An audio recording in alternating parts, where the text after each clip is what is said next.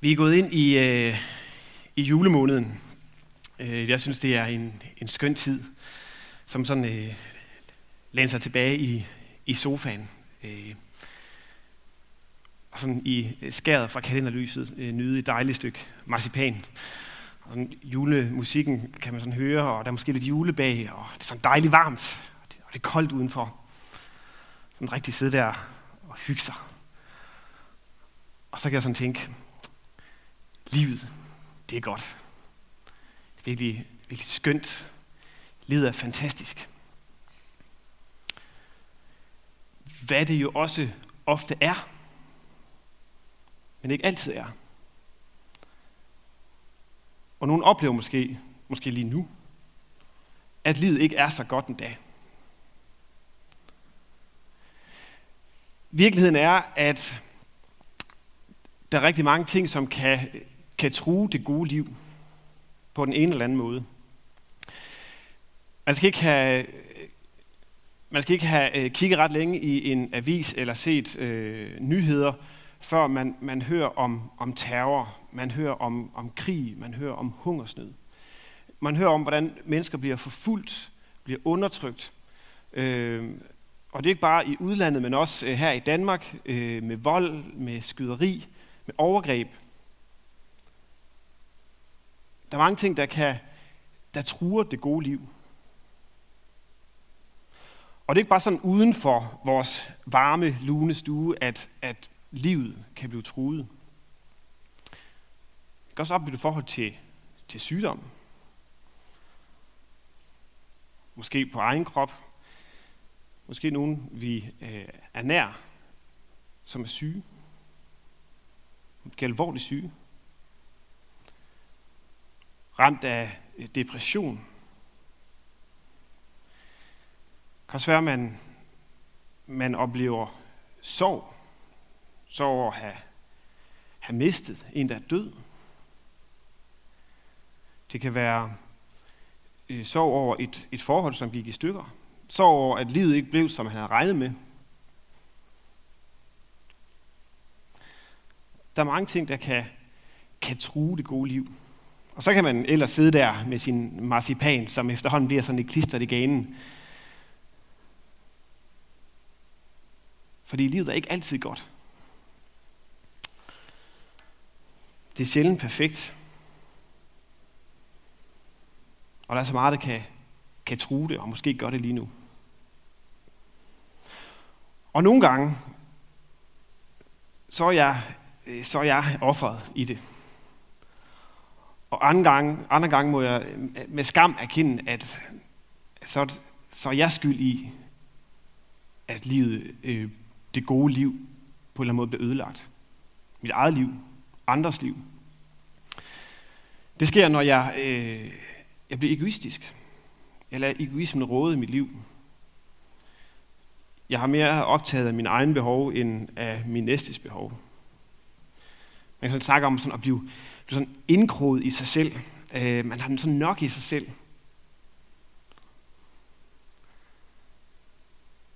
Hvor jeg er svært ved at elske næsten som mig selv. Elske Gud.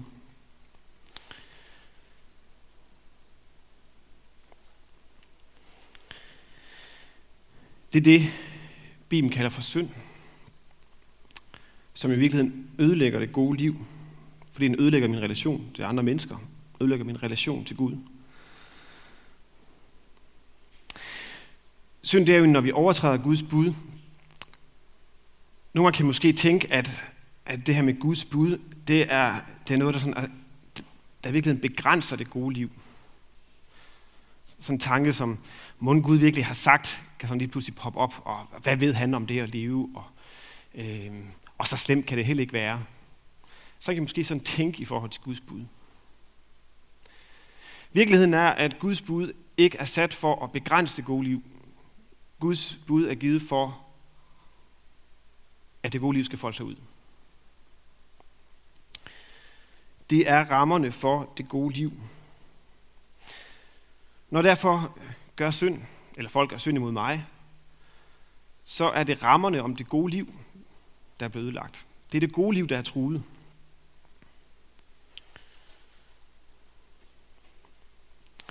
Så, for, øh, så, så det, jeg sådan har forsøgt at sige til nu, det er egentlig, der er meget, som kan true det gode liv. Øh, sygdom, terror, krig, død, egoisme osv.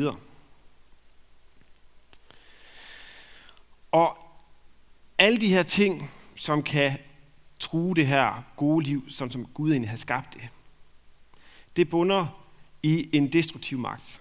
En destruktiv magt, som er en del af vores verden, en del af vores virkelighed, som vi erfarer den ene gang efter den anden. En destruktiv magt, som i bund og grund har sin rod i synden, i døden og i djævlen.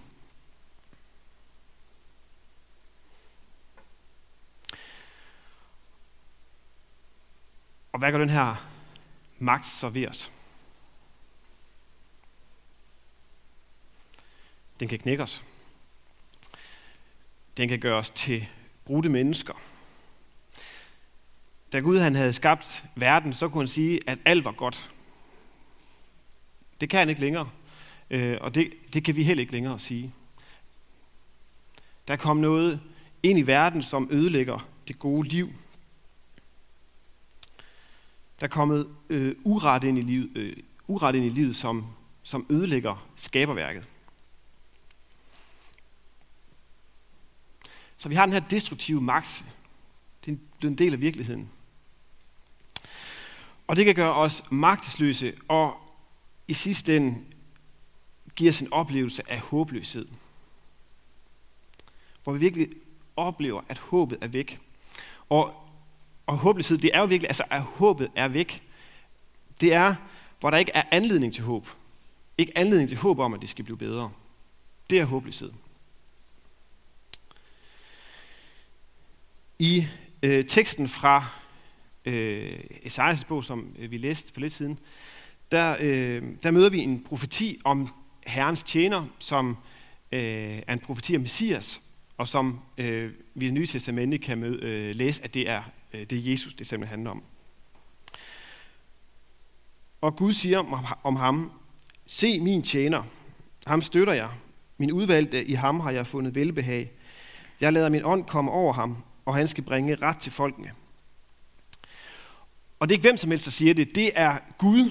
Og der stod det her, dette siger Gud Herren, han som skabte himlen og spændte den ud øh, over jorden, øh,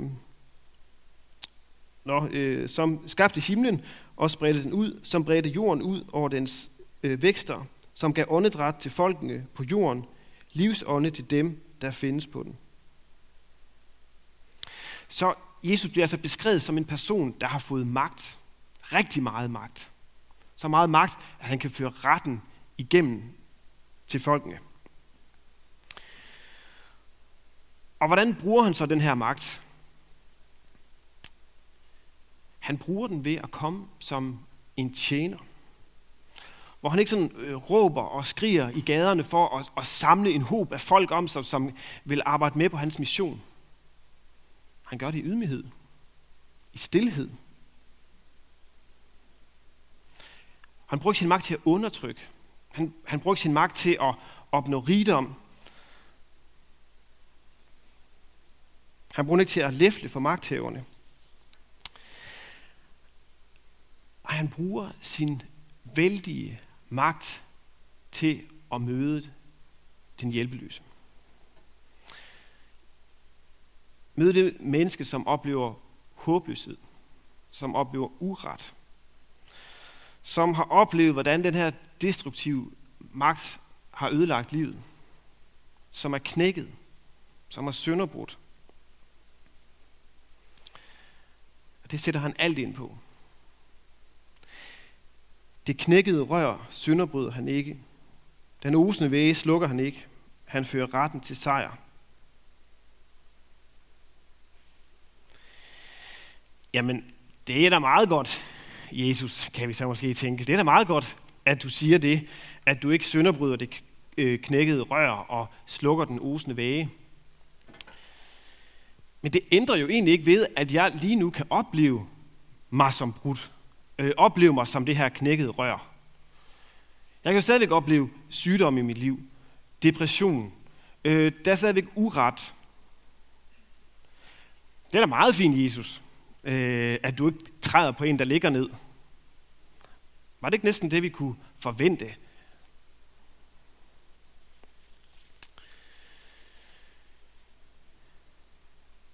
Vi er, øh, vi er lige trådt ind i, i julemåneden, og det er jo en tid med mange sterinlys, øh, siges det. Og øh, prøv at gå hjem her i aften, og så tænd et sterinlys, og så puste ud. Og hvad ser du? Ja, du ser en osende, en lugtende, en forurenende væge. Hvad ser Jesus? Han ser en smuk lille flamme.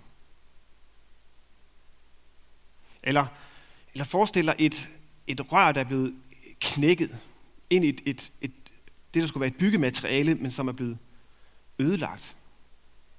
Hvad ser du? Ja, du ser et byggemateriale, som ikke kan bruges til andet end at blive kasseret og måske blive kastet i brændeovnen. Hvad ser Jesus? Han ser et rør, der bare skal foldes ud.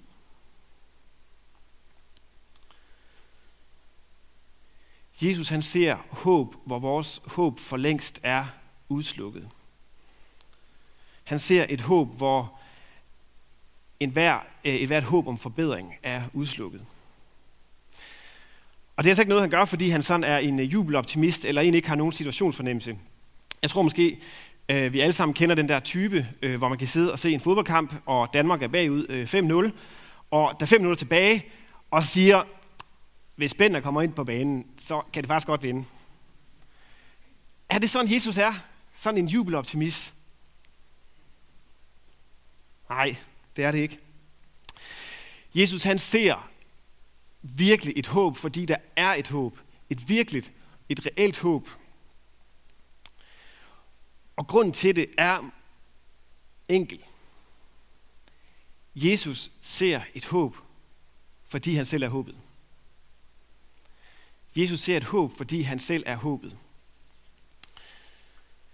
Jesus han er verdens håb. Jesus han er dit håb. Jesus han er mit håb.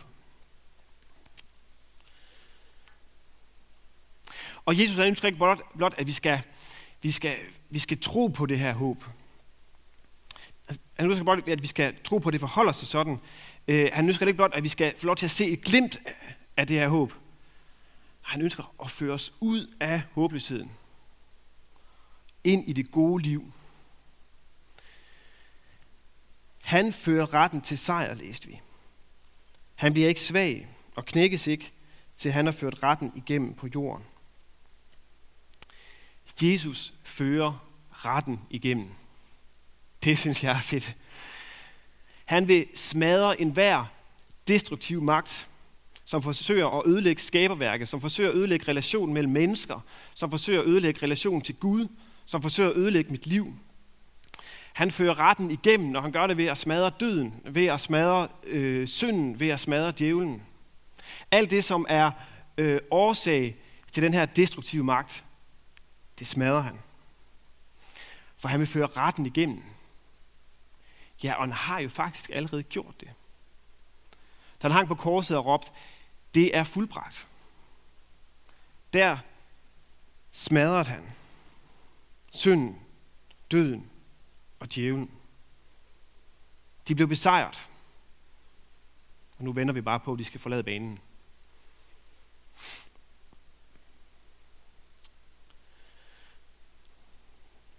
der står om Jesus. Han bliver ikke svag og knækkes ikke, til han har ført retten igennem på jorden. Nej, men da retten var blevet ført igennem, da Jesus han hang på korset, der blev han svag. Der blev han knækket. Ja, han døde på det der kors. Og det gjorde han for, at vi der er brudte ikke skal synderbrydes. Det gjorde han netop for at skabe håb midt i vores håbløshed. En gang skal Jesus komme igen. Han skal komme i al øh, himlens herlighed. Der skal han komme, og der skal han genoprette det gode liv, hvor den her destruktive magt bliver lagt i graven en gang for alle. Lige nu der lever vi i tiden mellem Jesu første komme og øh, Jesu andet komme. Øh, det er som sagt øh, første søndag i advent. Øh, vi er gået ind i adventstiden, hvor vi sådan på en særlig måde øh, skal forberede os på det her budskab om, at Jesus han lader sig føde som et lille barn, øh, et lille ynkeligt barn, øh, som ikke ser ud ret meget. Og så lever vi egentlig også i forventning om, at Jesus han skal komme igen. Ikke som et ydmygt, ynkeligt lille barn, som ikke ser ud ret meget, men som herre, som konge, med magt, med vælde, med herlighed. Og så skal han føre sit rige igennem. Genoprette jorden. Sende al uret til tælling. Så adventstiden, det handler om Jesu komme, at han kom, og at han engang skal komme igen. Her i aften, der skal vi også, øh, vi skal også fejre nadver, hvor vi også vil fejre, at Jesus han kommer. Jesus han kommer i aften i det her brød og vin. Han kommer til dig, han kommer til mig. I øh, indstiftelsesordene, der siger man, øh, hvor Herre Jesus Kristus stod den nat, da han blev forrådt, øh, osv. osv. Øh, men det her, hvor Herre, Jesus Kristus, hvor Herre. Vi kalder Jesus for Herre. Når vi ærer Jesus som Herre, så er vi ham, som er garant for, at retfærdigheden den bliver ført igennem. At uretten den bliver begravet. Vi ærer ham, fordi han har ført retten til sejr. Vi ærer ham, som engang endeligt vil genoprette det gode liv, hvor den her destruktive magt er til gjort. Derfor er Jesus et lys i vores håbløshed, fordi han selv er det her håb. Han tænder den gnist af håb, vi ikke selv kan se. Han opgiver mig ikke, selvom jeg er knækket, selvom jeg er brudt. Han opgiver mig ikke, selvom jeg oplever mig som en osende væge uden lys. Han opgiver mig ikke, selvom jeg har opgivet mig selv, selvom andre har opgivet mig. Han gør håbløs til håblys.